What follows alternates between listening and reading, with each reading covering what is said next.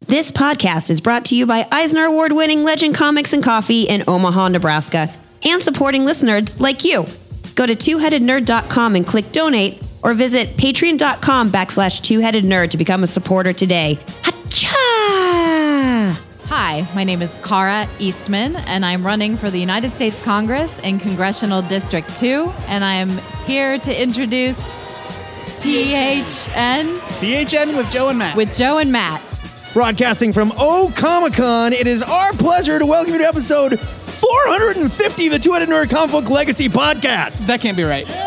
Yeah! All right! No, we're renumbering. Who did that math? 450. We did it. I did that. You did that, Just Matt. kidding. It was me. You figured out it's our landmark 450th episode. We are renumbering because that's what comic books do. Screw you if you collect uh, podcasts because it's just going to be a really yeah, it's weird going to be a spot. real hassle to file in your Reg- box. Regardless, my name is Matt Baum. My name is Joe Patrick. Together we are the two-headed nerd, proud supporters of O Comic Con, and together we have more than uh, like 130 years of combined comic book knowledge. That's insane. and uh, we don't need to go all the way to San Diego to have a nerdy good time. We're bonded by an ancient curse and forced to discuss this week's comic books, news, reviews, all for your listening pleasure.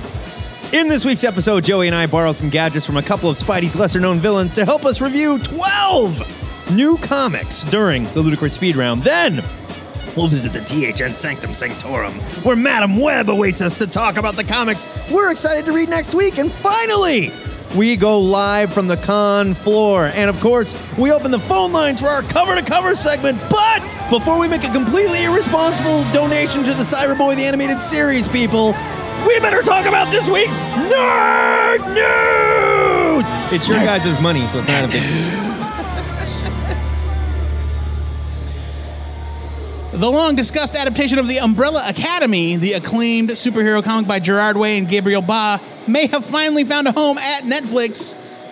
Debuting in 2007 from Dark Horse, the comic was first optioned for film by Universal Pictures before moving into development in 2015 as a television series produced by Universal Cable Productions.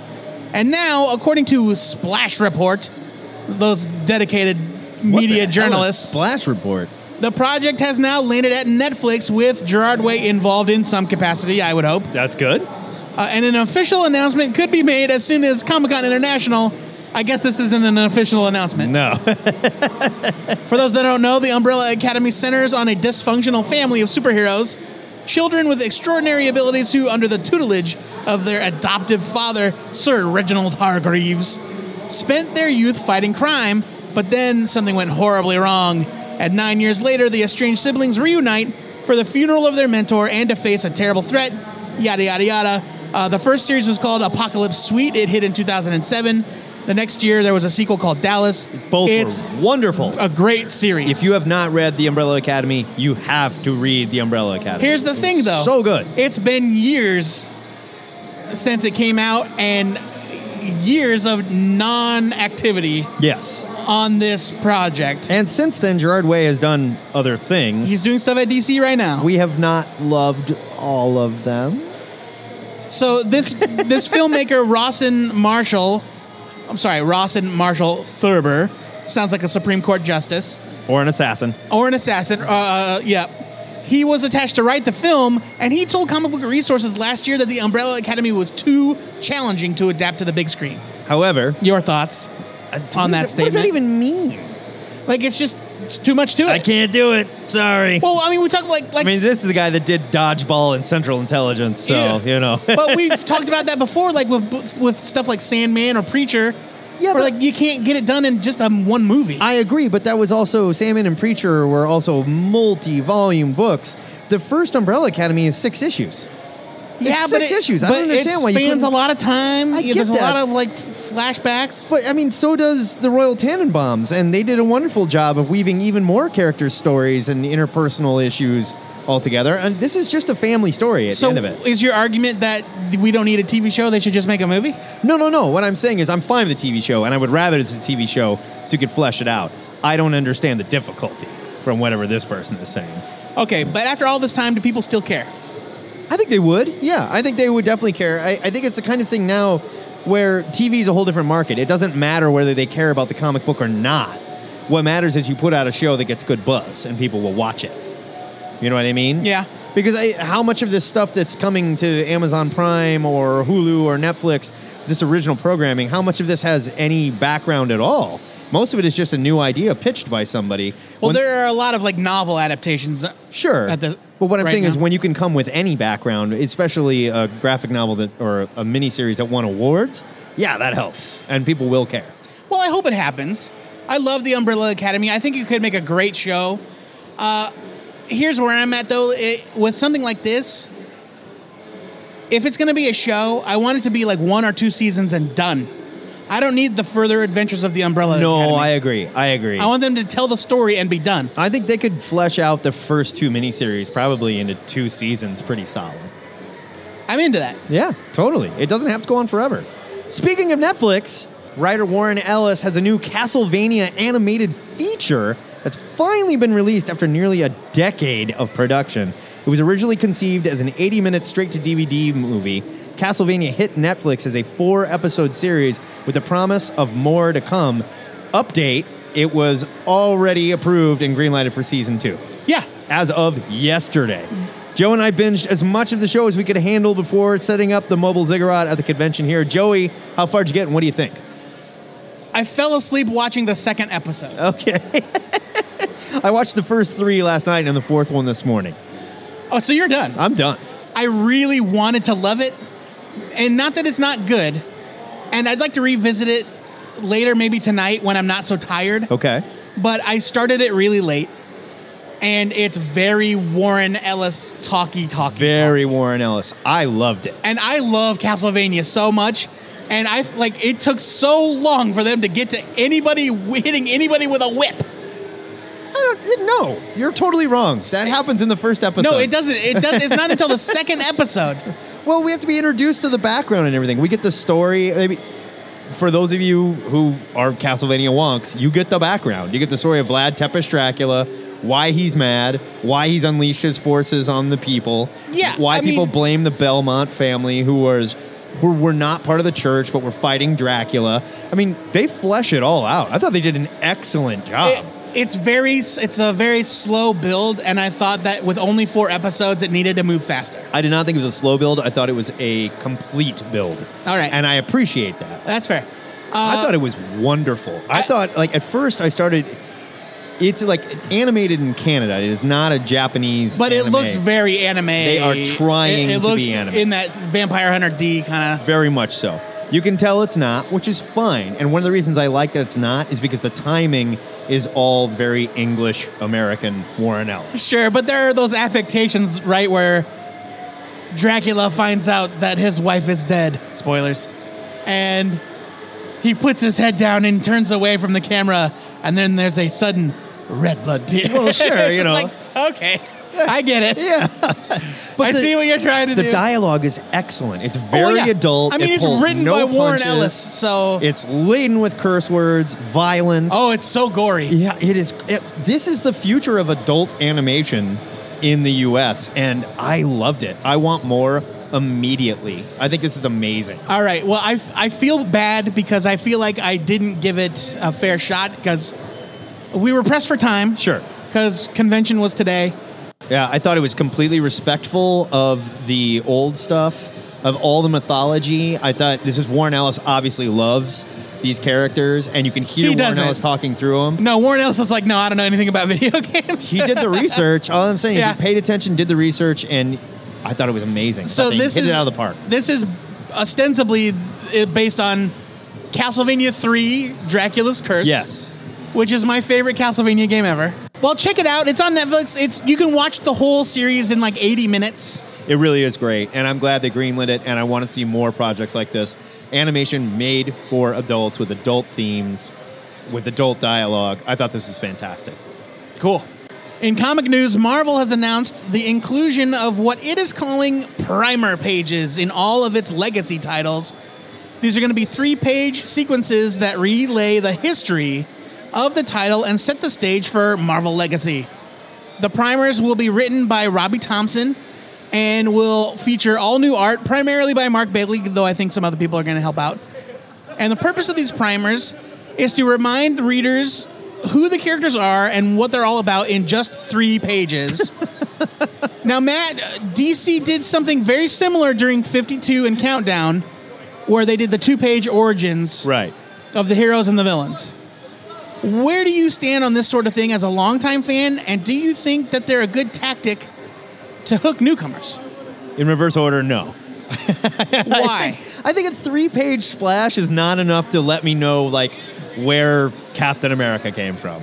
And if you don't know, like who but you doesn't remember know? those two page spread those two page spreads in 52? Yeah, they were fine. They were kind of they were like excellent little Some of them were very capsule cool. origin stories. Yeah, but like how are they, are they going to do this every issue? Are they just doing this for the legacy stuff? Does this count against page count? No, it's at no charge. Is that no charge? So this will be including in, at no charge. extra pages. Okay, Yeah. that's good. I think that's a good thing.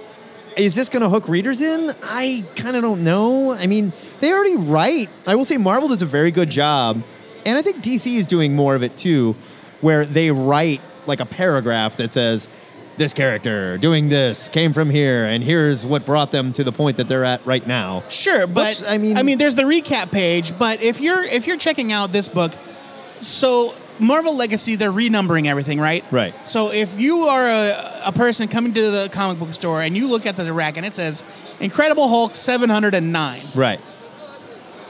and you're like, oh man, I mean, it says part one on the cover, but I don't know, 709. And then you open it up, and there's this three page spread saying, hey, do you want to know about the Hulk? Here's what it is. How much can they really get done in three pages? Enough. You think so? They don't have to do it all, they just have to do enough. I mean, I'm not saying it's a terrible idea. I just want to see it in execution first. I think it's great. I mean, I don't know if it's going to move any books, Yeah. but It, I guess that's more what I'm saying. Like the reasons that they are giving us for doing it seem a little like okay, but that, but this is what people have been complaining about for a long time. It's like sure. And I have a review later on in the show where I'm going to complain about this very thing. like they're saying, "Hey, here's just a way for us to recap the the the broadest strokes of the history of the character for somebody that might not have been reading it for 40 years." Right on. I agree. It couldn't hurt. I don't know that it's going to bring in new readers. We'll see. We shall see. That is big news for this week. Of course, we just have to know what you thought about these stories and everything we missed. So hit us up on the THN forums big news section. Something else huge happens there. Every week, the Aunt Maid of My Doc Ock posts the question of the week in the aforementioned THN forums. Gross. To tickle your nerdy mind grapes, Joe, what are we asking the listeners this week? This week's question comes from D Murray. We're going to talk to him a little bit later in the show. D posted on the forums about replay value, which is something they talk about a lot in video game reviews that assess how much fun there's still to be had in a video game Yeah. after you finish it for the first time. Sure. So Dee's question is: What comic series or story, movie or TV show, has given you the most replay value? So something you revisited. Yeah. So Okay. what's your favorite comic, movie, TV show that you love enough to revisit time and again? Fair enough. That's a good one. I can I love think it. of a few. I'm gonna have to narrow it down. Woo! You can call the Ziggurat Hotline at 402-819-4894. Leave us a message. You can also email your MP3 answer to twoheadednerd at gmail.com. You gotta keep it under two minutes or you will get cut off. If you want to impress cosplayers at the next con you go to, you can call us live next week at the Ziggurat Hotline. I just told you what that number was. I'll do it again anyway. 402 819 4894. You can find it on our website or you can just click the Call Now button on our Facebook page. It could not be easier. If you need more than two minutes, head over to the THN web forums and join the winding queue of fellow listeners. The winding queue? Yeah, it's a line. Okay. They're winding around to, you know, Oh, okay. to answer. I get it. They're at a con. I get it. Okay, good. Uh, point. the winding queue. Stay with us. You didn't spell Q correctly, so I was confused. Anyways, the forums. Go there. Post your stuff. We love it. You love it. Everybody loves it. Good time.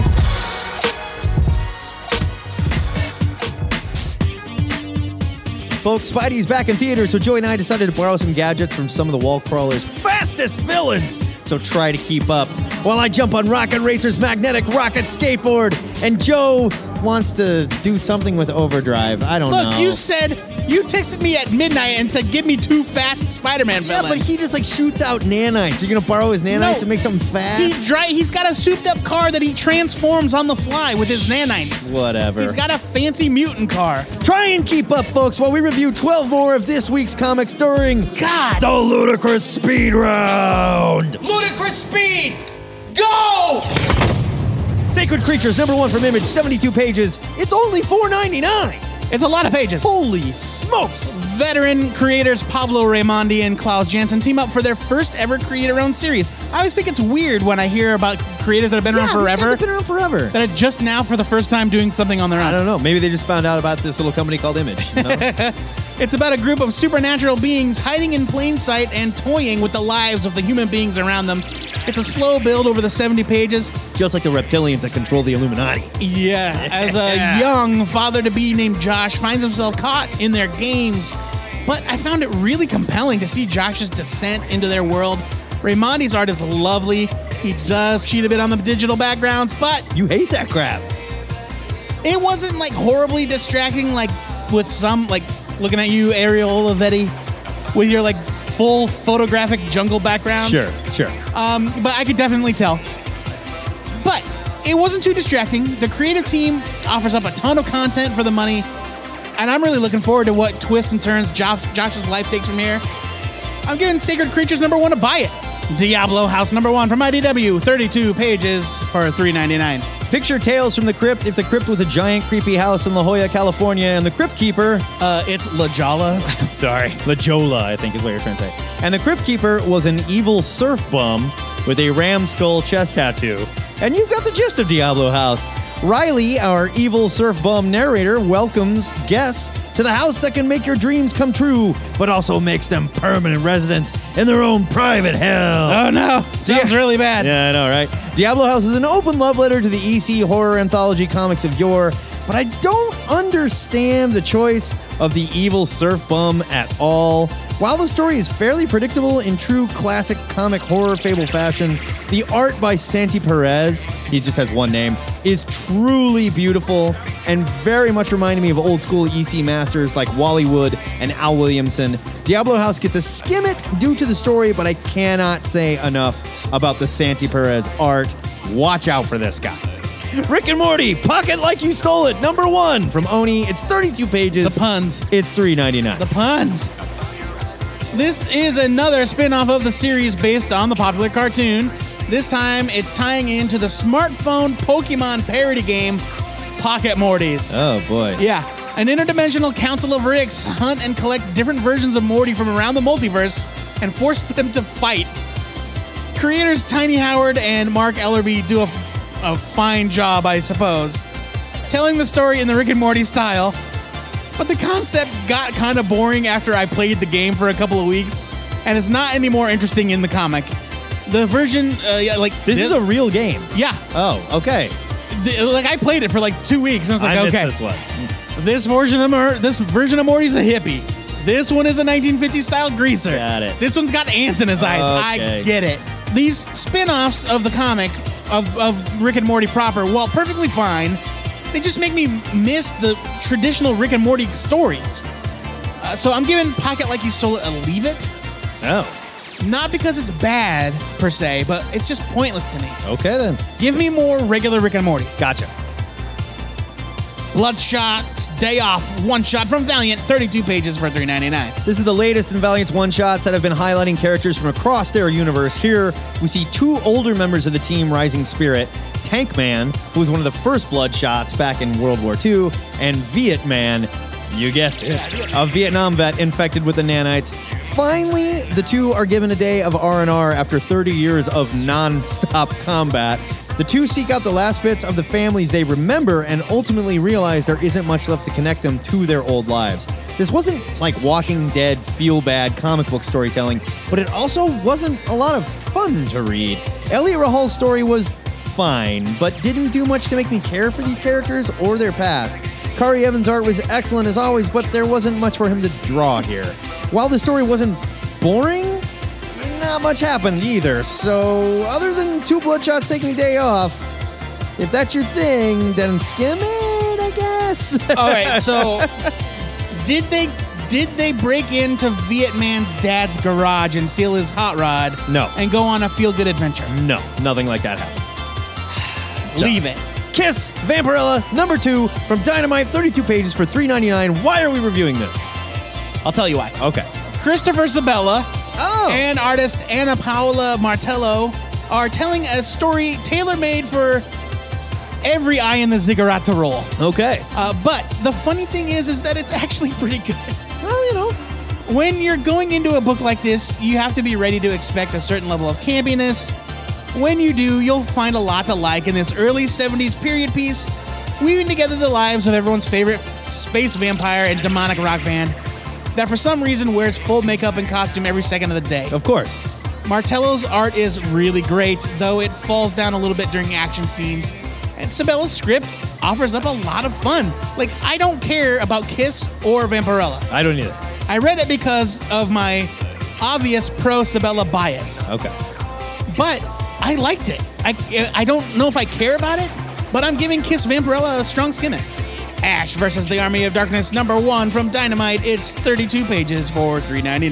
Downset, Fight, and X Men 92 writers Chris Sims and Chad Bowers seem to be inseparable.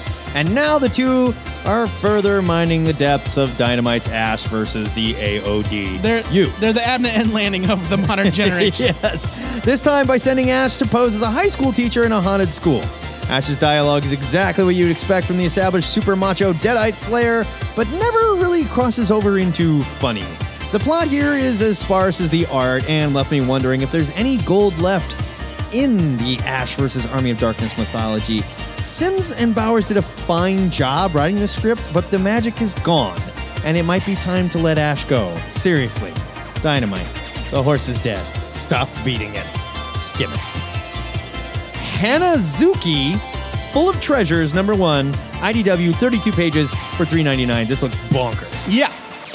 On a distant moon, Hanazuki is the new protector of a group of creatures known as Hemkas. Okay. Yep. And the guardian of special treasures that will turn back the forces of darkness.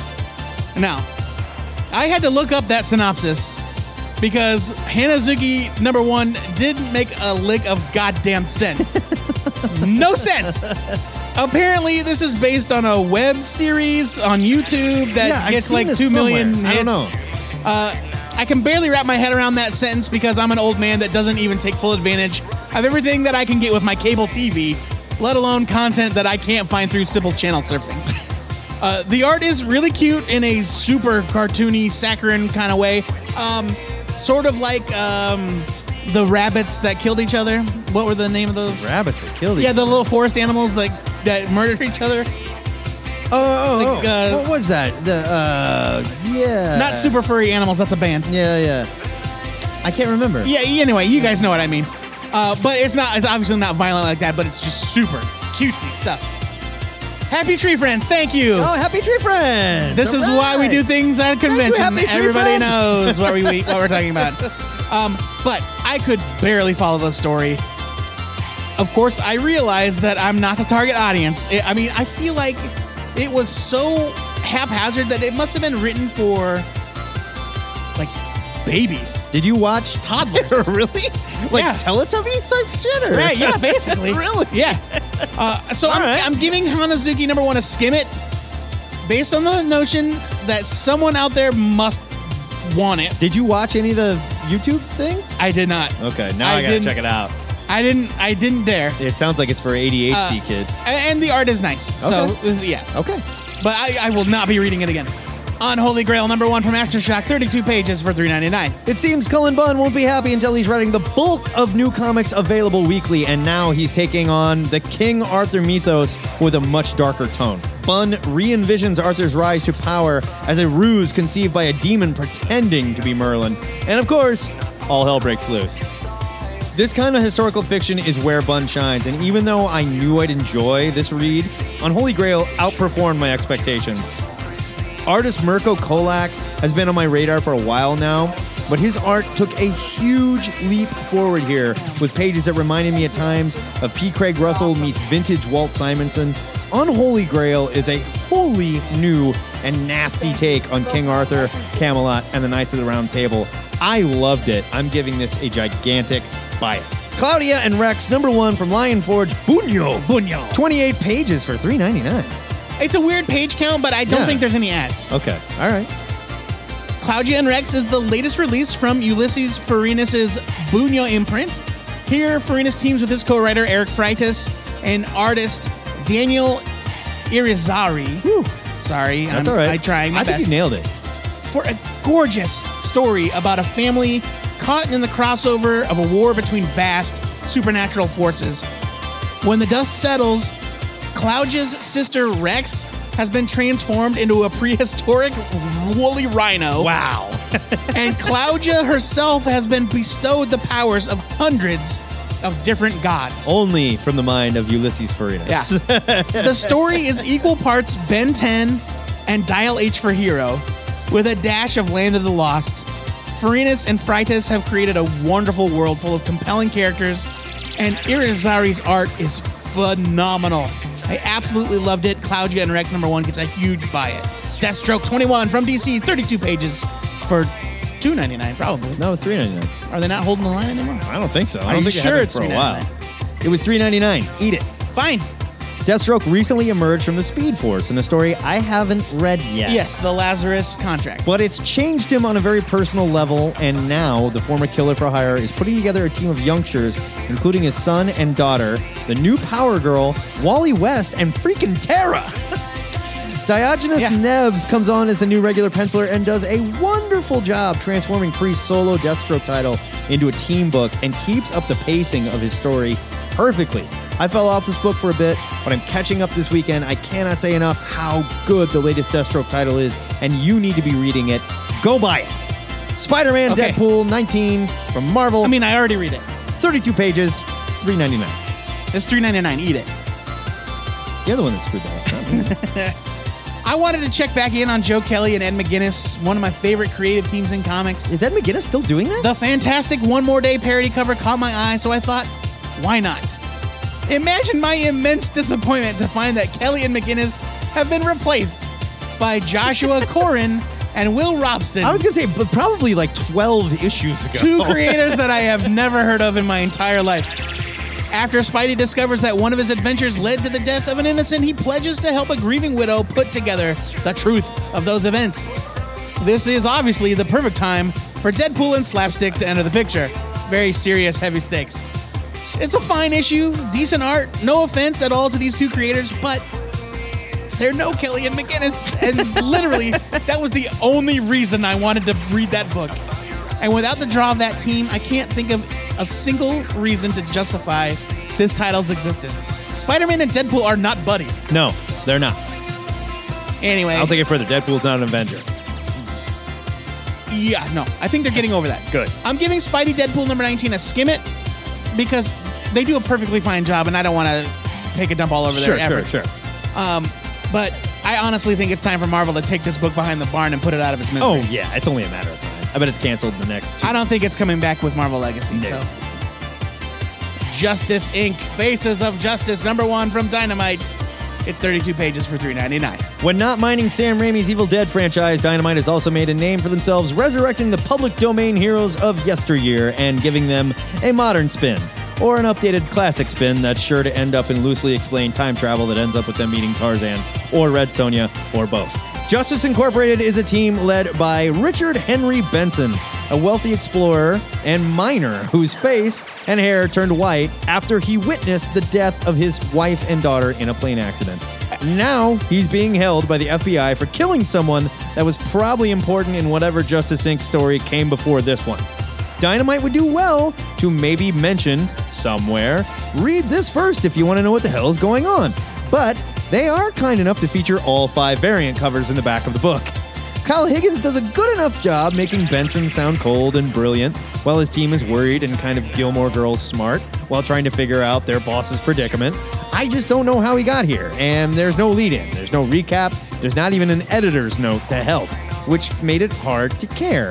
Justice Inc. Faces of Justice Number one gets to skim it because Higgins and Shibabo, Al, pardon me, and artist Alex Shibao Shibao. and Alex Shibao did a solid job here. But, Shababo. but Dynamite needs to talk to Marvel about how to bring readers up to speed, apparently. humpa dumpa frumpa. that is your ludicrous speed round. And humpa dumpa frumpa is the sound of a stationary machine gun blaring as seen in the pages of Marvel's Dumpa Frumpa? I know. As seen in the pages of Marvel's classic G.I. Joe series from the 80s. Now, I know that that's not an onomatopoeia from this week, but it is THN Legacy. Pretty good one. Yeah, yeah, yeah. Yeah. Who's That in- was submitted on Facebook by Talon the Warbringer. very nice, Talon. If you have an onomatopoeia of the week, preferably from one of the comic books that came out this week, Typically, hit us up on Facebook, send us an email on Twitter. You know where but to if go. it's a good historical one, as you've seen, Humpa Dumpa Frumpa is we'll a real feature it. winner. Absolutely. Thank there you go. This week, we welcome Madam Webb to the THN Sanctum Sanctorum, where she'll be using her weird, creepy foresight to help us learn the secrets of next week's comics. Matt, what tasty read has the web picked for you, and why did you make me say the word tasty? Because the web catches stuff and then the spider eats it. right? Okay, Yeah. See what I'm doing? I'm, I'm riding a metaphor here. Stay with me, Joey. All right. and I'm going to keep it insect related. Next week, I'm excited for Centipede, number one from Dynamite. It's written by Max Bemis with art by Eowyn Marin. Not Max Landis, yeah, not Max Landis, by the way. and not the drummer from the Toadies, What's that dude's name? Mark Resnicek. Oh, wow. Nice job. you. It's 32 pages for $3.99. Here's your solicit. Based on the classic Atari game, something only I remember because I'm old enough. When a terrifying creature from beyond the stars attacks his planet, Dale's journey begins, but he is not out to save the world. It's already too late for that. As a lone survivor, the only thing he wants is revenge. And then it goes into writer Max Landis, yada, yada, yada. They bring you a tale of Max survival. Bemis! What? I said Landis again. They bring you a tale of survival and vengeance like you've never seen before. Wow. Okay, here's the thing. What do you think the chances of a book based on an Atari game Centipede lasts for 50 issues? You know, I mean, really. You know, like- I don't. I don't know. I mean, Dynamite doesn't let things go up that high. They relaunch things too often. oh, of course. No, but I'm just saying, like, do you think 10 years from now we'll still be talking about Centipede? hey, you're the one that picked it, buddy. What I'm saying is, I look at it like a woodshedding thing, where like a writer goes, "All right, I'm going out to the woods. I'm done working on my novel that I'm stuck on, and I am just going to sit down and I'm going to write about the Atari game Centipede until I get all this crap out of me. You know, like, I have to see what the hell happens here. Yeah, it that's can't it. just be a guy shooting parts of a centipede, and the centipede comes back together and splits apart and lives. You know, like that's you don't not know how it works. You don't know that. it could be very fulfilling for Max Bemis Blandis. Joe, what are you excited for next week? My pick for next week is Dark Days, the casting number one from DC Comics, written by Scott Snyder and James Tinian IV, with art by Jim Lee, Andy Kubert, and John Romita Jr. Those losers. It's 40 pages for 4.99. Here's your solicit. The Joker's surprise attack threatens to lay waste to You know what? I don't want to read that. Why? Uh, look, I really I, I kind of liked the other Dark Days one shot yeah, it was fun. cuz I was not caring at all about this upcoming DC event and it convinced me. Totally. So this is the second prelude. There's more about the Joker. There's more about Hawkman's weird prophecy. There's Duke and Green Lantern being super buddies. Give Duke a code name already. Yeah, it's about time. So yeah, I want to see where it goes. I'm interested. Fair enough. The rest is all details. Okay, the last one was Dark Days Metal? The Forge. The Forge. That's no, right. the Sorry. event is called Metal. The event's called Metal. Yeah. That's right. The THN trade of the week goes to Mage, book one. The Hero Discovered, the trade paperback from Image Comics with story and art by Matt Wagner. It's 216 damn pages for $20. I mean, that's seems fine. That's like less than a cent a page, right? Yeah. Okay, Exact- something like yes, that. absolutely. I think I actually got that one right. The first two volumes reprinting the classic early issues of creator Matt Wagner's epic fantasy trilogy, The Hero Discovered, reveals the fledgling adventures of the reluctant everyman hero, Kevin Matchstick. After encountering a shaggy and beguiling wizard, Kevin soon discovers he's He is more than beguiling. he ever imagined. This is, uh, we've talked about it plenty of times. This is Matt Wagner's sort of reimagination of the King Arthur mythos. yeah. Yes, in modern day, Right. Kevin Matchstick is a dude with a Well, mullet. in early '80s New York. well, yeah, yeah, yeah. Okay, Kevin Matchstick was a sexy, long-haired, sort of svelte dude with a baseball bat. That was magic. it was Excalibur. Yeah. Yeah, and he was finding the other knights of the Round Table. Right. and they were fighting trolls and orcs, and oh, it's so Yeah, there was uh, some sort of big dragon. of man. I love Mage. I'm excited. yes. and you know, it, like I would love to be able to get this, and then the next one, which was the hero denied, the hero defined, No, the first one was discovered and then defined. Yes, hero defined. denied is the third one. yes. So, and I would love to have three nice big mage The volumes. hero demoralized. the hero demolished. so yeah, I'm all all in for Mage, absolutely. There's our picks for next week, but we want to know what you nerds think we should be reading, so why not drop us a line on the Facebook or the Twitter or the two-headednerd.com? Yeah. And tell us what you think we should be reading. I said that twice in the same sentence. Deal with it. I think you did. Now it's time for us to throw a mic into the crowd and unleash the hordes of the internet on O Comic Con. Joe Patrick, open the phone lines! Hold on, let me turn you up. We're having some technical difficulties. Keep talking. Give me some checks Well, here, buddy. you're getting a lot of static. Ah, we got you. Who this? What? Who is this? This is Nick. this is Nick. Nick, how are you doing, brother? Good to hear from you. We are live from O Comic Con, so we're going to watch our language today because there's kids walking. Oh. Okay, I around. will watch my language. Wicked. um, what do you want to rap about, brother? I am calling in about the question of the week. I finally have an answer or a question that I could answer, so I figured I'd throw in my two cents. I don't know if this was going to count, but uh, I don't know if it's because I'm I just got finished catching up on the Adventure Zone or not, or I'm getting ready to start a new uh, D&D campaign. But most superhero, I don't know, bases or I don't know, like meetup points seem too cold. You know, to uh, They're not homey enough, is what you're saying. yeah, I want something homey. Okay, I wanted sure. something I could relax. Maybe uh, get some spiced potatoes. Hit on like a curly-haired redhead. Ooh, Uh, all of this sounds great. So I am going to go with uh, the Inn of the Last Home from the Dragonland saga. oh, I love that. Yes, I I totally have love no that. idea what he's talking No. about. That's a fantastic answer. Tell okay, tell Joe Patrick about yeah, it. buddy. Yeah. There's yeah, a- I got my son in the background. so I can just- hear him. I can hear him.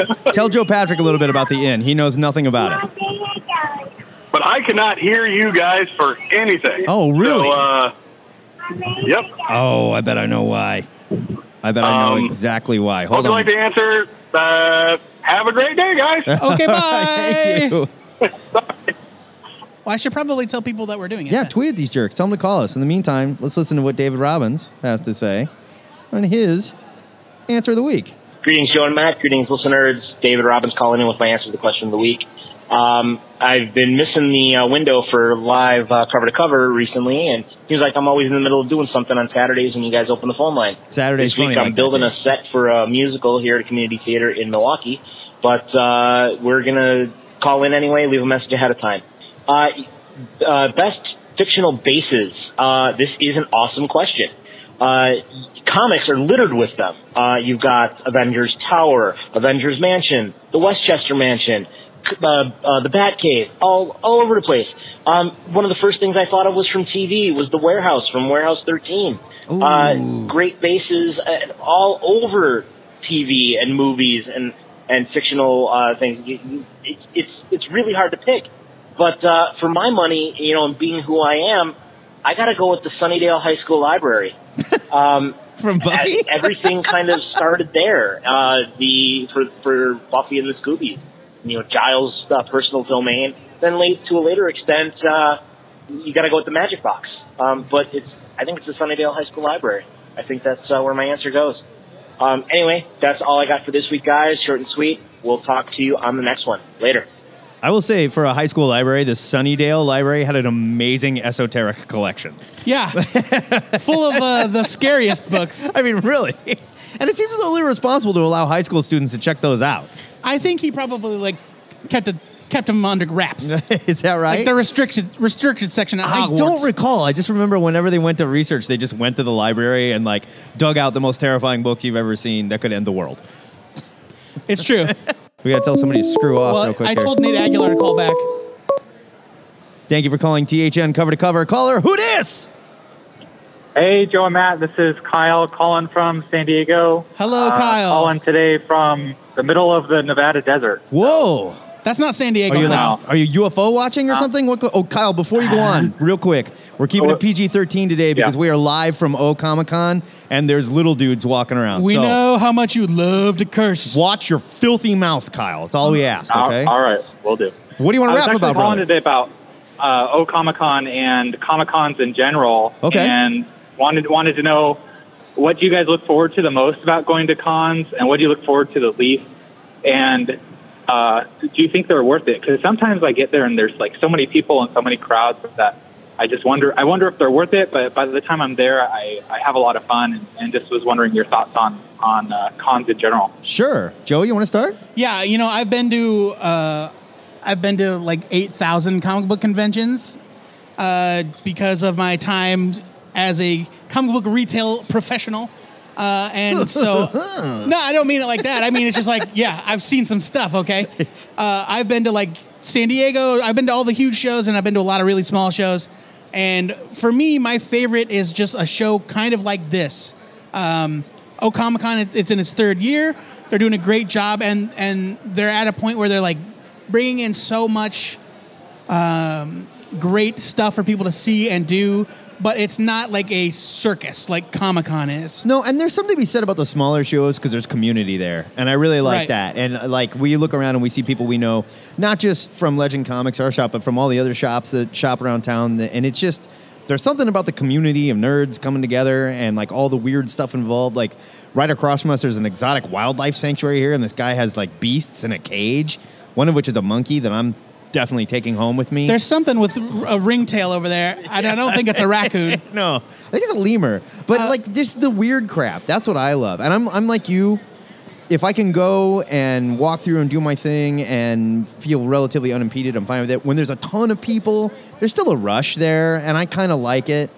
You know, I mean, I- I like the community. I like the gathering. That's what I what I really get in for. Right. And it's not that I don't want, like, Comic Con is obviously, San Diego Comic Con is obviously a, a huge success for the last 40 plus years.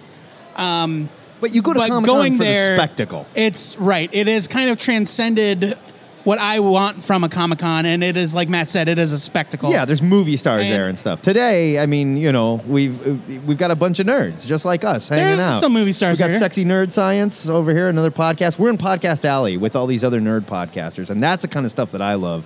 Bumping into guys like this and seeing what they're doing. how they Cyberboy, do the it. animated series. There you go. we've been pimping them a lot. Are you going to San Diego? You live out there.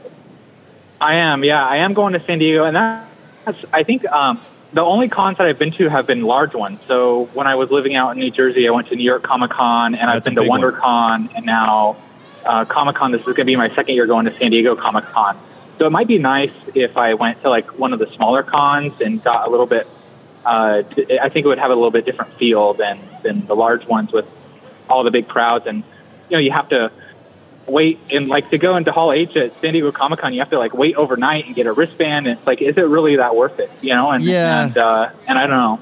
That's But- the kind of thing you gotta. I don't know, man. I, I mean, honestly, it shows like that. If I'm going to San Diego Comic Con, I want to be treated like the pretty little princess that I am. I want a special badge. You know, I'm not waiting in line with the peasants. You know, you know what I mean. You're not actually famous. Right. And some of the my favorite panels have been like those smaller panels that like last year I went to see I called in a, a while ago, but I went I called in John Lewis. Um, and when he won the Eisner last year, that was really cool. One more time. Uh, I- you and were it- breaking that up a was in little one Of bit. the, oh, sorry, I'm in the middle of the desert. So uh, I was at John Lewis's panel. Oh, okay. uh, Oh, last nice, year yeah. when he won the Mar- when he won the Eisner for March. Right. And you know some of those smaller rooms uh, where it's a little bit more intimate. I enjoy that a lot more than you know these these big ones. And even though like they might have a lot of the stars come out, you know you really don't get close enough to see anything. You- You're still watching them on a projector. and so Right. It's not, it's not that wor- much worth it to me. So. Right. It's like the back row of a Springsteen concert. Yeah. Yep. All right, we'll have fun at, uh, at Ocon, guys. Awesome. Thanks, Kyle. Thanks, Appreciate Kyle. your call, brother. Hi, how are you? All right. Oh, there's, there's a horse waving to us at the moment. Hi there. How are you? oh my God. Oh, yikes. Oh, No good. Horse napping. Good lord. You're admitting to abusing the poor animal, is what you're doing. I can see your lips moving, okay? Let's go back to the Google voicemail and check in with our buddy Scott Clark. Hey, Joe and Matt, this is Scott from Cuyahoga Falls, Ohio, calling in for the question of the week. Hey, um, I am currently sitting at the drive in where I just got done watching Spider Man Homecoming, and I don't want to turn this into a movie review, so I'm just going to say that it was strictly okay. It was, o- it was okay.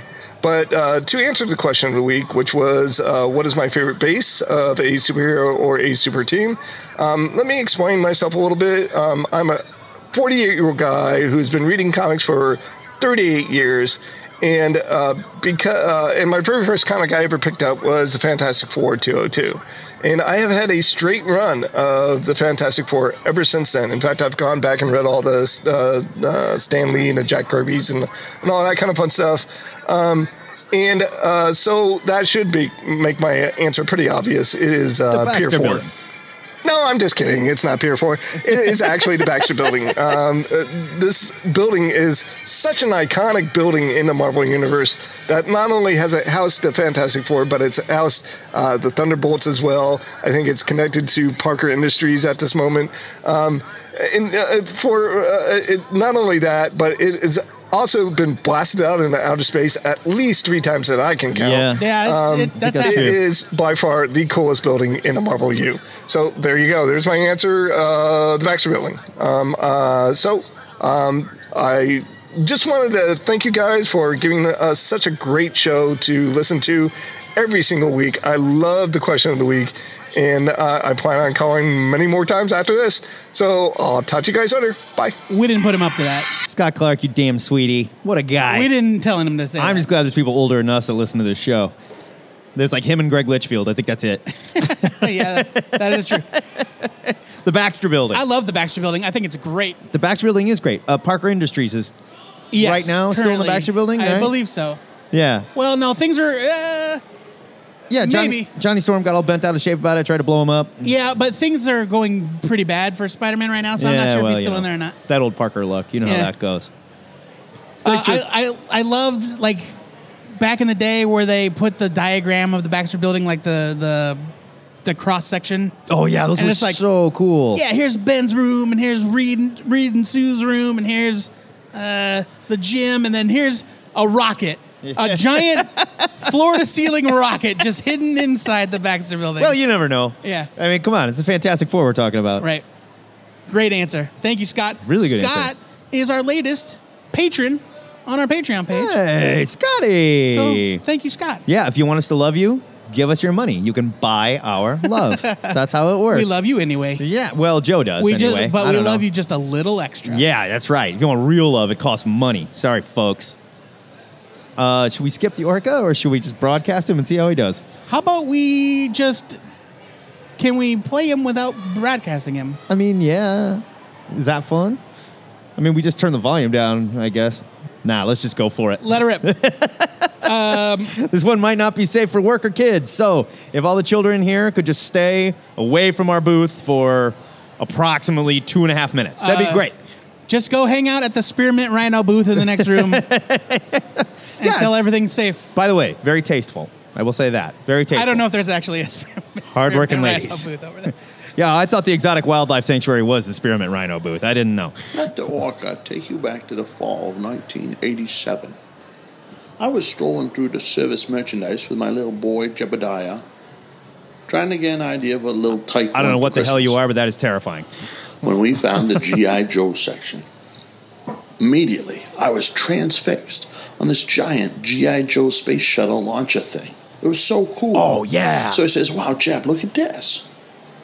Jeb has sarcastic wit for a five year old, and he says, Ah, no. That's stupid, Dad. Why's the little shuttle dry humping the other shuttle? Pass. I was flabbergasted. Now this is fucking rad, he says. On the lower shelf was the G.I. Joe Mobile Command Center. Oh yeah. It was this huge beige tank Yes. Oh, that yeah. opened up into a three-level base. Three floors. Yes. Yes. To me, it was a blatant rip-off of the Jawa tank from Oh, yeah. Star Wars. That's all it But was. Jeb loved it. Yeah, but you could like open it up Look at like the a tackle. box. practicality of the floor layout, he said. It's genius. Plus, I bet I can use it for something else that will help you, he says. Uh oh. Needless to say, Santa put one under the tree for Jeb that year. Oh. Now, skip ahead to New Year's Day. My prick probation officer decides to make a house call at 8 a.m. that morning. On New Year's Day? Thinking he'll find me with booze or a prostitute or drugs. Thing is, he was right about the drugs. I was right in the thick of my cool European inspired hash phase. Everyone has one. And I was fucked. There was hash everywhere blocks, pipes, plates, little knives you use over the kitchen table, the coffee table. How much do you everything. need? He tricks my girl into opening the door while I'm still in bed. I hear him asking for me, poking around and whatnot. I know how much drugs is out there, and I thought, oh shit. so I get up, Definitely appropriate. prepare myself to face the music, and I go out with my hands up. Turns out the hash is gone. Nothing, no paraphernalia or anything. So he noses around a little bit and then wishes me a happy new year and gets back in his prick car and leaves. Jeb hit it all in the mobile command center. Jeb says, Saved your ass on that one, Dad. and he flips over his mobile command center and he'd taken all my drugs and duct taped them to the bottom of it. When it's all spread out like that, you can hide a lot of hash. Needless to say, that mobile command center is my favorite base. Kiss, kiss, boys. Okay. Well, we made it. Well, the orca just took us on a ride. Wow. Our, I'm not going to sit here and tell you I didn't put weed in my mobile command center later on before I sold it. I absolutely did because your parents aren't going to look in your GI Joe vehicles for that crap, right? That's kiddie stuff. What? I didn't have the mobile command center, but my friend did, and I It was, je- totally jealous. The coolest, and it was definitely a ripoff of the Jawa Sandcrawler, no doubt. Yeah, because it was just a giant, tall tank, And I would say it had serious tipping issues too. Like right? if you're going to put that many people into a vehicle, you probably don't want it to stand straight up, you know. Thank you, nice ladies. These two wonderful women Oh no, are we losing tape? have come Are over we to help losing us with our banner. Thank you. We don't We're not- even we didn't even know there was a problem. Oh, yeah. Just sitting here blissfully ignorant as our stuff is falling apart. Thank you. Thank you so much. Wonderful, wonderful. The Orca. Always good to hear from him. We, Uh, we went ahead and broadcasted that in front of God and everybody here at the uh, Mac Center for yeah, Ocomic Con. kids everywhere. Yep. What can you do? I mean, it was It's our fault. We should have. I mean, we told people we're broadcasting live. We didn't tell them, hey, let's dial it back. it a was little bit. more tame than usual. Yeah, yeah, yeah. It was just drug paraphernalia, and it was hash. Nothing hard. I mean, come on. Okay. Thanks, Everybody Orga. loves hash. Thanks, Orga. Uh, yeah, and uh, your kid, Kids love hash. the you USS, heard it here. the USS Defiant is a wonderful toy as well. The space shuttle.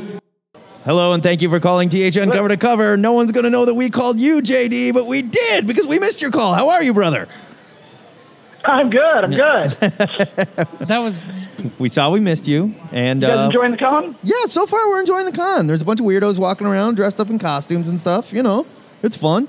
We got a henna booth over here. We got a fortune teller. We got Cyberboy, the animated series across from us. We got animals in cages. we got the We Uh, worst got- podcast ever, worst comics podcast ever. Yeah, I mean, other podcasts all around us. We got the Fork Found movie reviews right next to us, and they're putting up with our bullshit really well. I gotta say, I don't know how for how much longer. They even shared their power with us. Nice guys. What's going Well, I on left with a you? message, so don't play it because Oh. I'll just tell you what I tell you what I said in the message. Let's All do right. it. Let's do it. R- rap with us, brother. All right, so all right, so my answer of the week was back when I thought the question was just comic book hideouts. I was Okay. going to continue on with my usual Warren Ellis love and say the bleach chip from the Authority. Oh, the carrier. Yeah. Oh, yeah, You the know. carrier is a good answer. I mean, who who doesn't like a two mile ship, right? A two-mile ship with a mysterious background too. They had no idea where it came from. Yeah, it was like alive. yeah. That was a very cool. That's a ship. great answer. I love that machine. I love that. Okay, let me ask you this, JD. You're a huge Warren Ellis guy. In the end of Planetary, there's Yeah. another ship that they get into and to fly through the bleed and explore. no, they imply they they come out and say that there's like a bunch of them out there in, Right. the, in the multiverse. Okay, so they are connected. Those ships that go from bleed to bleed are all connected. I Well, yeah, gu- but the, we don't the one know. that they the one that they find in Planetary was the that was the that was the was Captain the Shazam- Marvel. yeah, that was the Shazam pastiche. Oh, that's The- right. It was magic. and that was in the nature. that was the ship that was from another world that was piloted by people or is powered by people, and they had to recruit all these people to be parts of the engine, and and he was the pilot. okay, that's right. Yeah, it was like a magic ship. Mm-hmm. hmm Yeah, Uh, okay. It's also the one that he uses to defeat the four.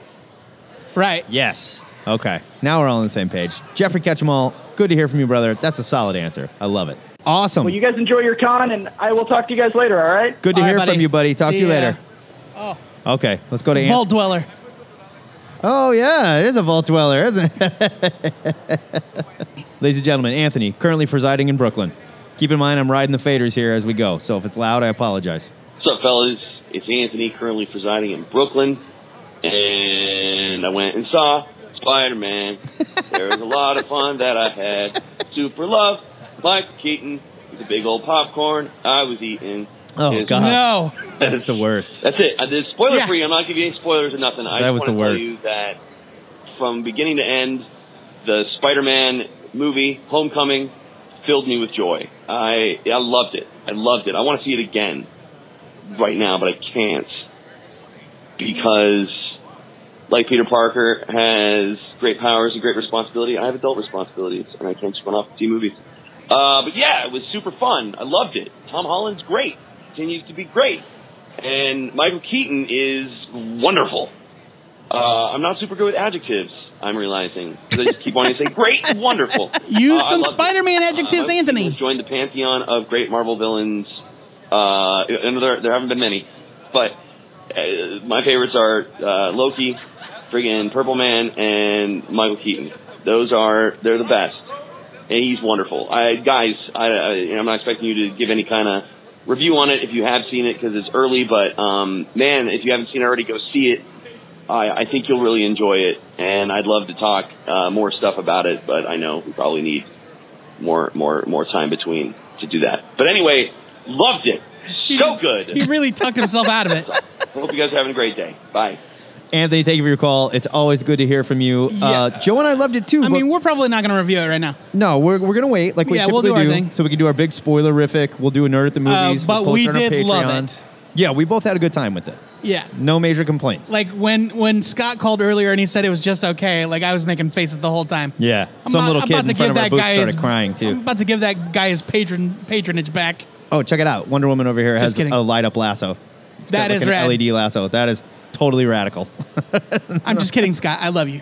we love you. Yeah, very Your- much so. Yes, your opinion is valid. But wrong. Though I do, f- yeah, completely agree. Valid but wrong. Yes. Uh, Let's go to D Murray. There's cover to cover question. D Murray is a stalwart of this show. He calls in every week. He is also in New York, right? Somewhere over there. Yeah, he's an East Coast guy. I know that. How's it going, guys? No Stony D today. Stony D's uh, he's not retired, but he's just taking a little a little CS. Oh, there he is! There he is! That's right. But no, seriously, um, I had a question for you guys. I couldn't call in. Sorry about that. But my question for you: If you were in either the DC or Marvel universe, okay, doing any certain event throughout the past forty years, okay, what would you start trending? So, say you're inside the Secret Invasion while that's happening, and Twitter is just happens to be around. Okay. What would you start trending during the Secret Invasion? What is our hashtag? Or Yeah, what's the Crisis on hashtag? Infinite Earths, or Convergence, or any other event that's happening inside the DC I love universe this. I love this. or Marvel universe. Take it easy, guys. Okay, we're gonna hashtag some events. We're not gonna pick one. We're gonna- just gonna hashtag some events. All right. So D called in, wants to know you are in an event in the Marvel or DC universe that happened in the last forty years. You have your cell phone. You're on Twitter. All hell's breaking loose. yeah. What is your hashtag? And you're just like, oh man, red skies and dinosaurs. Yeah. Hashtag. I don't know. Come on, Twitter guy, do this. You're a nerd. Come on. We'll take suggestions from anyone else who wants it too. But okay, let's let's Uh. let's start with old ones. So let's hashtag Crisis and Infinite Earths. Yeah. Okay. Hey. What's How are going? ya? How we doing? Good, good. Crisis of Infinite Earths. Joe Patrick's running around the DCU. He's got his cell phone out. Sky's turned red. There's lightning all over the place. Yeah, it would be some, probably something like Hashtag. hashtag too many flashes. That's not bad. Hashtag too many flashes. You can never have too many flashes though, so that would Okay. just be a joke. Secret Invasion. I mean, that's simple. You know, like My wife is a scroll. Yeah, yeah, yeah. You know, it's, it's trust like Skrill suck or trust no Skrills or everyone's a Skrill. So spread panic. Scrolls everywhere. Hashtag Skrills everywhere. That's not very funny though. Nah, it's not very funny. Yeah, we're bad at this. Yeah, we are bad. This is harder than I thought it would It's be. really hard to do on the spur of the moment. It's harder than I thought it would be. All right. Well, Civil War, you're like, I'm with Cap. Oh, okay. I got it. I'm I with got it. Iron I got it. Man, I got it. you know. Uh, how about fear itself? Fear itself. Okay. Hashtag get hammered. Get hammered. That's not bad. How are you guys doing? Take some stickers or something. Feel free. Yeah, go ahead. Take a sticker. And make sure and put them up on the walls of the convention area. Okay. We want do you- that. yes. Don't do that. Go and He's just deface kidding. stuff with those No. stickers. All right. Be respectful of other people's property. But don't tell your mom I told you to do that. and hopefully she's not paying attention. All right? Cool. Get hammered. Yes, that's a good yeah, one. I think that's that might be my best one so far. That's a good one. All right. or got hammered. Got hammered. Yeah. you're there. oh yeah. Yeah. Got hammered. I wouldn't want to be in, I wouldn't want to be around for any of those events because like all hell broke loose, and planets clapped into each other. I know. and, Be- Like, like yeah. Like what would you say about Infinite Crisis? The- WTF Grant Morrison? Hashtag. oh, that's Final Crisis. Final Crisis. Yeah. Uh, I don't even know. That's a fun question, D. Obviously, we're bad at uh, doing this at the spur of the moment in front of a crowd full of people. Yeah, I thought we'd we're be not way better at that. improv people. Okay. We've been improving for years doing this. We're Ye- just not, yes and. not very well, I guess. Yes, and no. I think "Got Hammered" is probably my favorite one. All right, let's go back to the Google voicemail. Rich Gallagher calling. Oh, I think this is the first time, long time. I think this is the first time, long time. I don't know if he probably doesn't actually say Rich Gallagher. I don't know. Well, it's that probably not what he's saying. No. Hey guys, this is Rich Gallagher calling. Uh, long time, first time. Uh, saw there's a sale on Comixology on young animal books, and I have not touched any of those yet. So wondered what's good. We got a call coming in. Hold on here. But that wasn't first time, long time. No. Oh, psh, it was coming in, and they hung up on us. What was that? Let's see if they call back. Let's go back to Rich Gallagher. Uh, thanks a lot, and talk to you later. He wants to talk young animal. So there was a Comixology sale going on for DC's Young Animal books. He wants to know what's good. You know what's great? That no one is reading, and it's a damn shame. Mother Panic. I heard it's good. Mother Panic is fantastic. Uh, my favorite is Cave Carson has a cybernetic eye. yes, Cave Carson as the cybernetic eye is amazing. Truly amazing. I think Doom Patrol is good, but I think mainly because I just love the art. Look, Doom Patrol. I'm in a weird position with Doom Patrol right now where I'm still reading it and I can't tell you what's going on. Sure, but that's Doom Patrol. It's frustrating the hell out of me. That's Doom Patrol though. I know, I know that, and Doom Patrol has always been like a wild ride, but this is like it's beyond wild ride at this point. It's Gerard Jones is maybe Gerard- going insane. Gerard. Gerard Way. Way. Sorry, Gerard Jones is the one that got arrested. Gerard Way is, is seems to be losing his mind. I, I mean, it's beautiful. I mean, he's a rock and roll star, man. and it's clever, but I still have no idea what's going on, and we're like 10 issues in.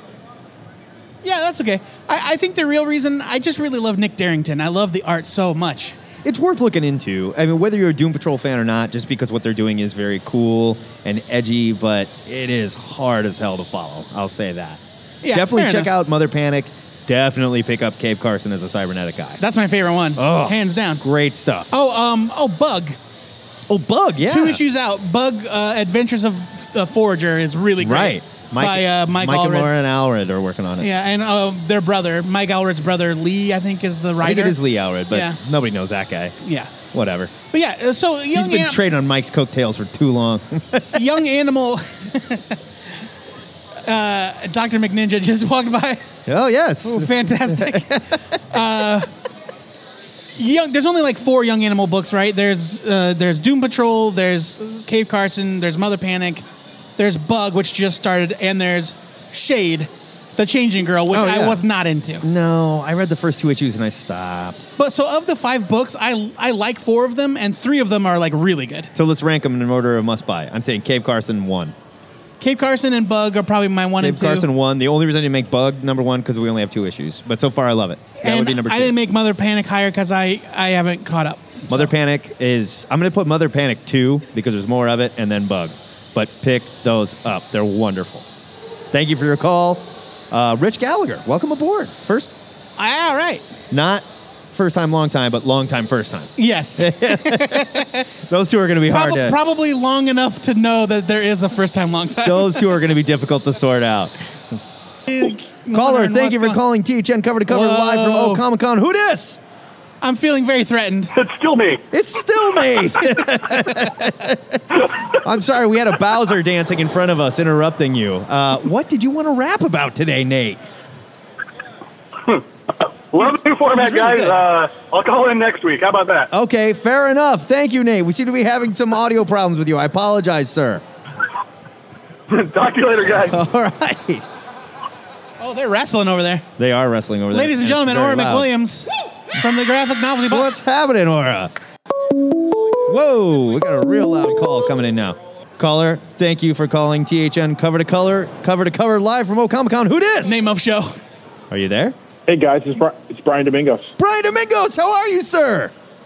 What's going on? How's the con? It's so far, it's great. We're having a great time. There was a Bowser walking around in front of us, messing with us. Aura McWilliams is standing in front of us right now. We're having a great time. How about you? What are you drunk, doing? I've really drunk it all in. I'm just still no in my overgrown Still no. backyard, looking at stuff I'm never going to get done, but Well, just you know, looking at I'll let it. you so enjoy- enjoying the nice summer day. Nice. What do you want to rap about today, sir?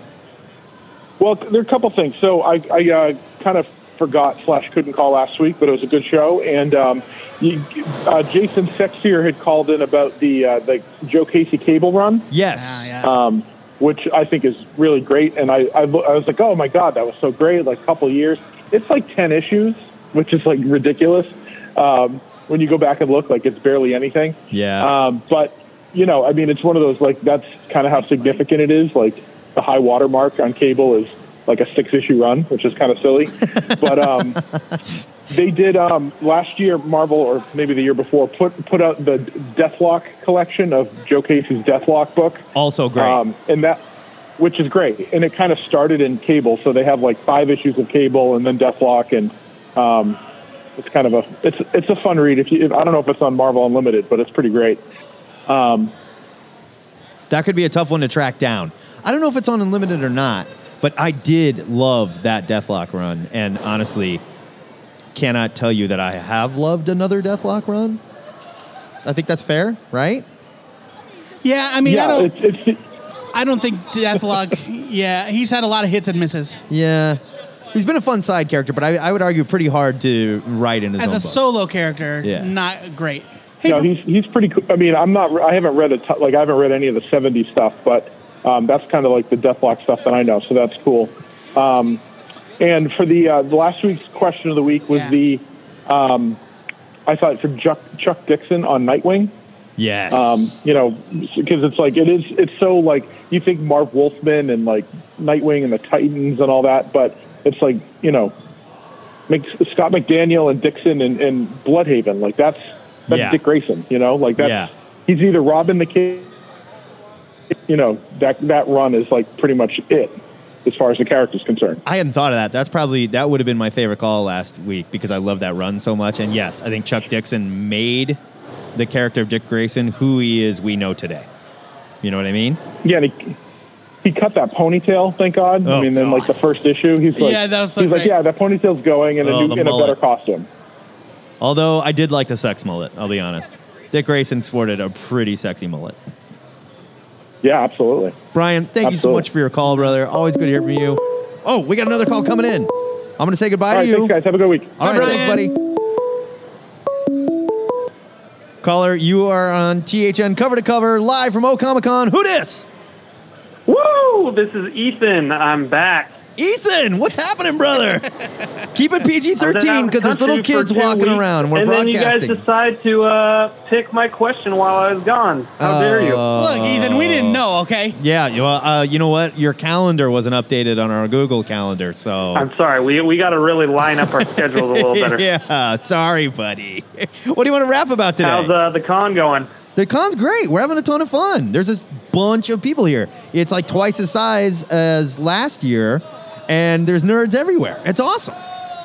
We're only getting nice, awesome. We're getting half as many So weird uh, looks. I wanted to, I wanted to talk about my uh, question. One of the a book that just stuck the landing. I just wanted to talk about scalps real fast. I thought scalps was one of the best one of my favorite series, but it just totally landed, got everything wrapped up at the end. I fucking loved it. I could not agree more. Scalped was wonderful.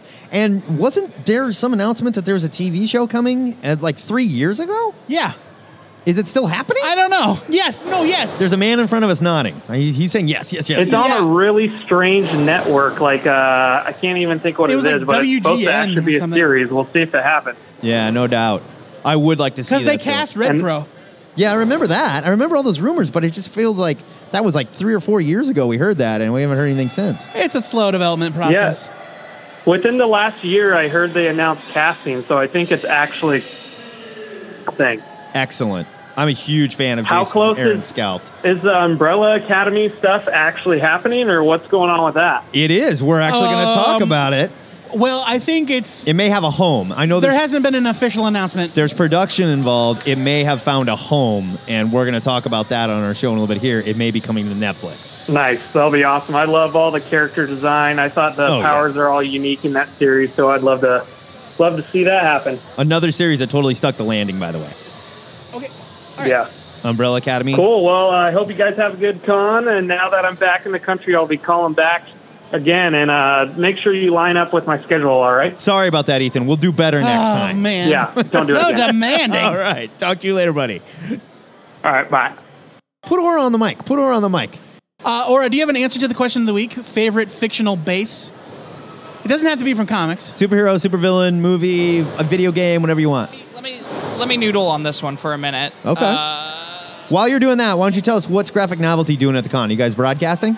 uh, we did our we did our thing yesterday already, Cool. sadly, but uh, it was really awesome. We had a turnout of about ten or fifteen. uh, Nice. a- and it's since it was the last time of the of the first day, and everybody wanted the heck out of here. That's that was a really good turnout. That's awesome. Uh, the podcast uh, Men in a Tub over there. Like, have you guys have you met them? No? You should. You would love those. They're wild boys. Men in Are a they- tub? Is that the person over there dressed like a unicorn? Uh, on the other side, I don't think you can. You can see the people with the shower caps over there. Yes. And it sounds weird to say over radio. Yes. The people who hear this are going to be like the people in shower caps. No, they're wearing shower caps. They're Yeah. not wrong. Yeah, you should. You you guys should go over there and say hey, because Okay. that podcast seems fucking insane. We'll check it out. So after, thank you for cussing in front of the children. So after this, we're gonna go beat up the men in a tub It's podcast. just like our yeah. Well, yeah. Yeah, yeah, yeah. We we were starting beef. That's how Like- podcasters beat each other. They're like, oh yeah, I heard you got a This is show, our- huh? it's like that scene in Anchorman. You- Yeah. Everyone shows up with like yeah, it's like a gang fight. grenades and Yes. tridents. Yeah, the podcast world is violent, especially the nerd one. Really violent. Oh, all the underground pit fighting we do. Oh, yeah, yeah, yeah. They- they We're not set- supposed to talk about that. Oh, they We're not set it up over there though. Yeah, there's this nice little den that we get to fight other podcasters. The in later. underground pit is way nicer this year. It really is. It really is. Cushions with the pit. I noticed we just got a table with a black tablecloth. You know, whatever. We stole your chairs yesterday. I don't know if you were short a chair. We were short a were short a chair. chair. Yes. I had to go back in the g- innards of the building and find one. Mystery solved. You son of a. I figured out my base. All right. The all right. USS Captain America 2. What's that? What in the crap are you talking That's about? the 31st century Guardians of the Galaxy. Oh my ship, of God, course. you're such a dork. Why must you always be such a nerd?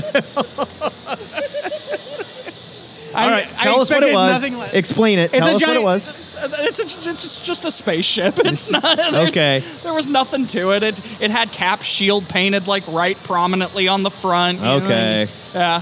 The future Guardian spaceship. They flew around and guarded the galaxy. They did that. That's what they did. They named their ship after Cap. That's adorable. Yeah. Where they fought Taserface. Mm, That's right. Yes.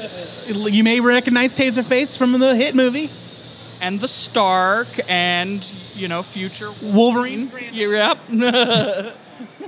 Rancor. That is a hell of that's a hell of an answer, or or McWilliams. But I expect nothing less from you. Well, I, w- I, I, I, I sat on Avengers Mansion. I was like, Avengers Mansion. Okay. That's that. That's the answer. I thought right? you might go for the space station the Thor Corps lived in too. Oh. Why didn't I say that? Too late. Damn it. Thanks, Aura. but- Thank you for your answer, Aura. Yep, that sounds delicious. I'm gonna do that in a little bit here. Ladies and gentlemen, it's an O Comic Con miracle wandering past the show in the middle of recording. Jesse Kiefer from the Grolix podcast Blink noise. Hi, Jesse. blink noise. That that was like super. That was better than normal. that blink was way better than normal. Jesse, Uh, do you have an answer to the question of the week? Well, I'm glad you asked because I do, and it's the uh, Teenage Mutant Ninja Turtles sewer layer. Uh, because apparently Donatello can work magic, because he can do anything Give that in the guy- sewers. Give that guy some banana peels and a couple of tin cans. Like, fine. You know, when when I think about going down into the sewers, there's not a lot of activities that spring to mind, but they can like they have like a half pike, they have a skate park. and where do they find those giant sprawling rooms down there? I and and how do they not like run into the Rat King on a regular basis? I know, right? I mean, like he's down there, like, but they only fight him once in a while. I'm like, Yeah, but I he's mean- like that that terrible neighbor that just keeps mowing your yard. Right. Like, there's too many dandelions in this part of the sewer, guys, and, you, and your branches keep growing Uh, over my fence. Property lines here, not Yeah. here. Yeah, Yeah. I had the love city it. zone it. Yeah. I'm putting up a privacy fence. Your turtles are obnoxious. Jesse's here with his uh, collaborator Axton, right? Yep. Uh, Tank Taylor. Monkey Studios, Tank Zombie Studios. Tank Tank Zombie. Tank Zombie. Yep. I, I Tank do a Monkey's the comic. Yep. Yep. Yep. There you go. Uh, you know. I know things. You know what? It was two years ago, but I still remember stuff. uh, everybody here within earshot, go visit their booth. It's wonderful. They do great work. Uh, Axton is putting out like all these cute little Hamilton things that They're just, like, fantastic. really pushing on my buttons. People have come to Uh, the table specifically for that. Oh man, that guy knows how to. I was- that guy knows how to butter his bread. He does. He's got like a robot for that, just like Rick and Morty. Jesse, thank you. Wonderful to see you. Thank you, guys. Enjoy the rest of the convention. Blink noise. And lo and behold, who else should wander by but Randy Andrews? Hey, bye guys. Okay. Randy, welcome to the Mobile Ziggurat. How are you enjoying the convention? I am having an absolute blast. Were you here yesterday? Yeah. Eh, were you here yesterday too? Yeah. Nice. Uh, Randy, do you have an answer to the question of the week? I do. Let it is.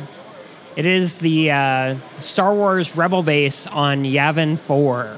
Ah, nice, nice, nice. I think it's really impressive to have a base in a stone facility. Yeah. And then being able to use technology inside that stone facility and Yeah, somehow basically like dug out of a glacier, right? yeah, Kind of? making it work, and it just it's really well put together, and um, I just find it you know unique, and it's like the home of an original um, Star Wars novel of Yeah. where they did like Jedi Academy training and Yeah, I wi- you know I I wish that we had gotten to spend more time there in the movies, but yeah, got to read the books, I guess. yeah.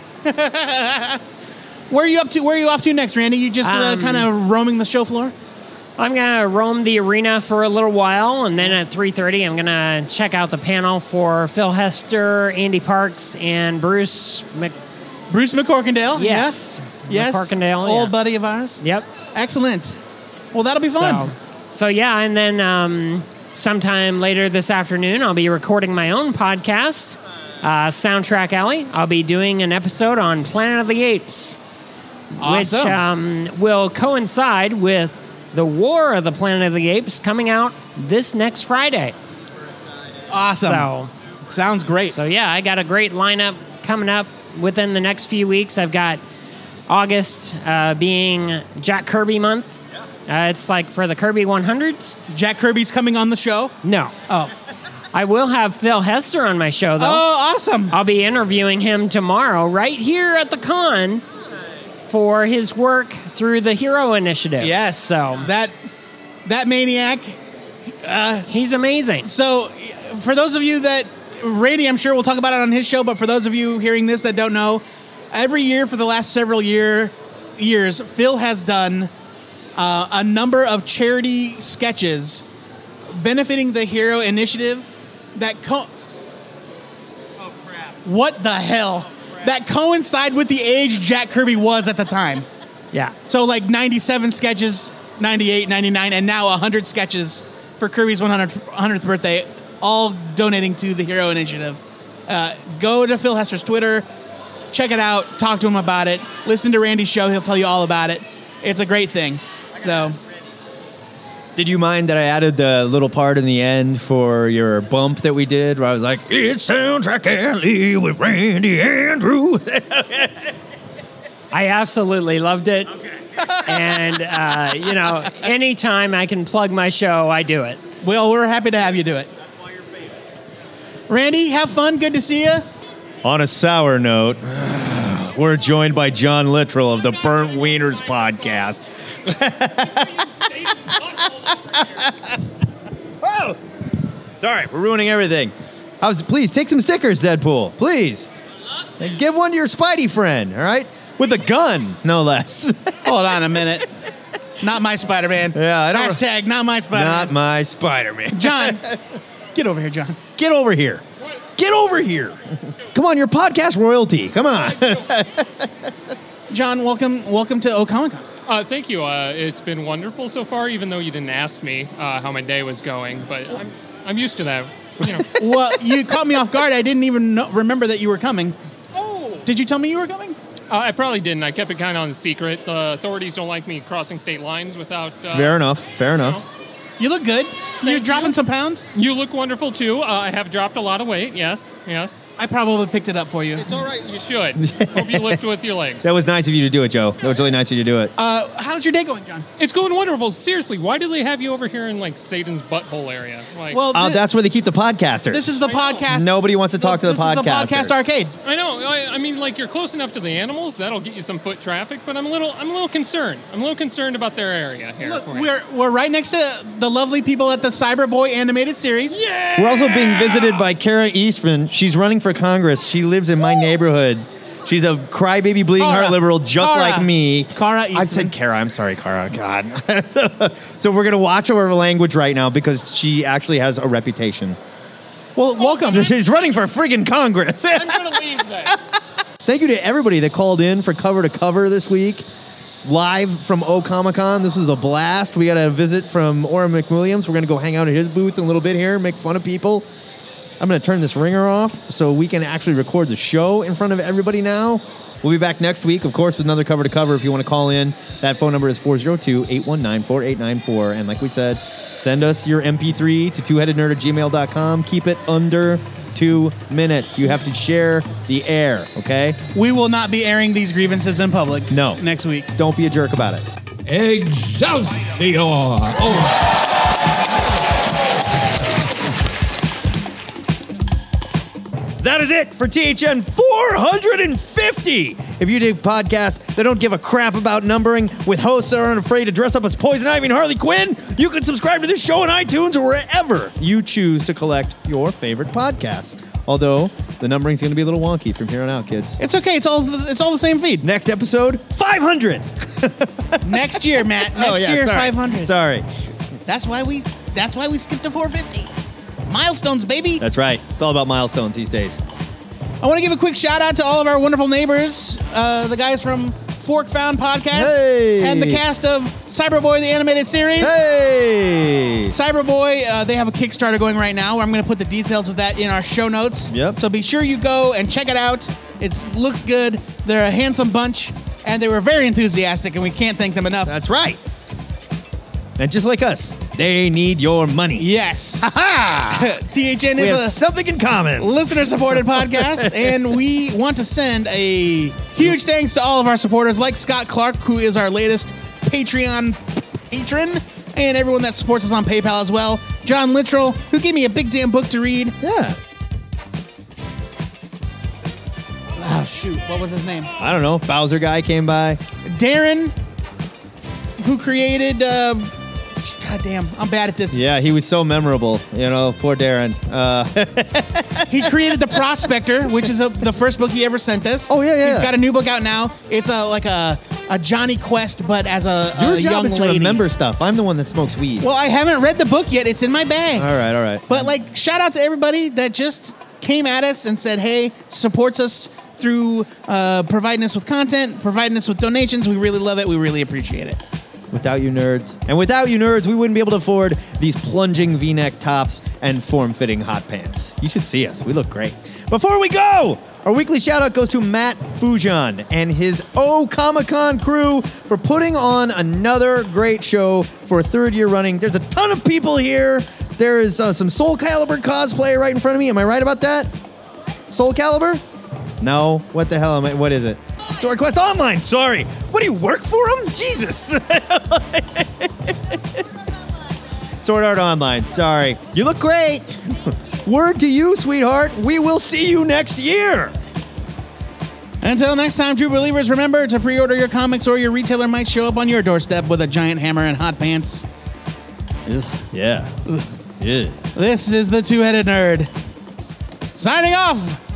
Thank you, O Comic Con. You guys were great. Thank you so much. Hey! Look at everybody pretending like they care. That's great.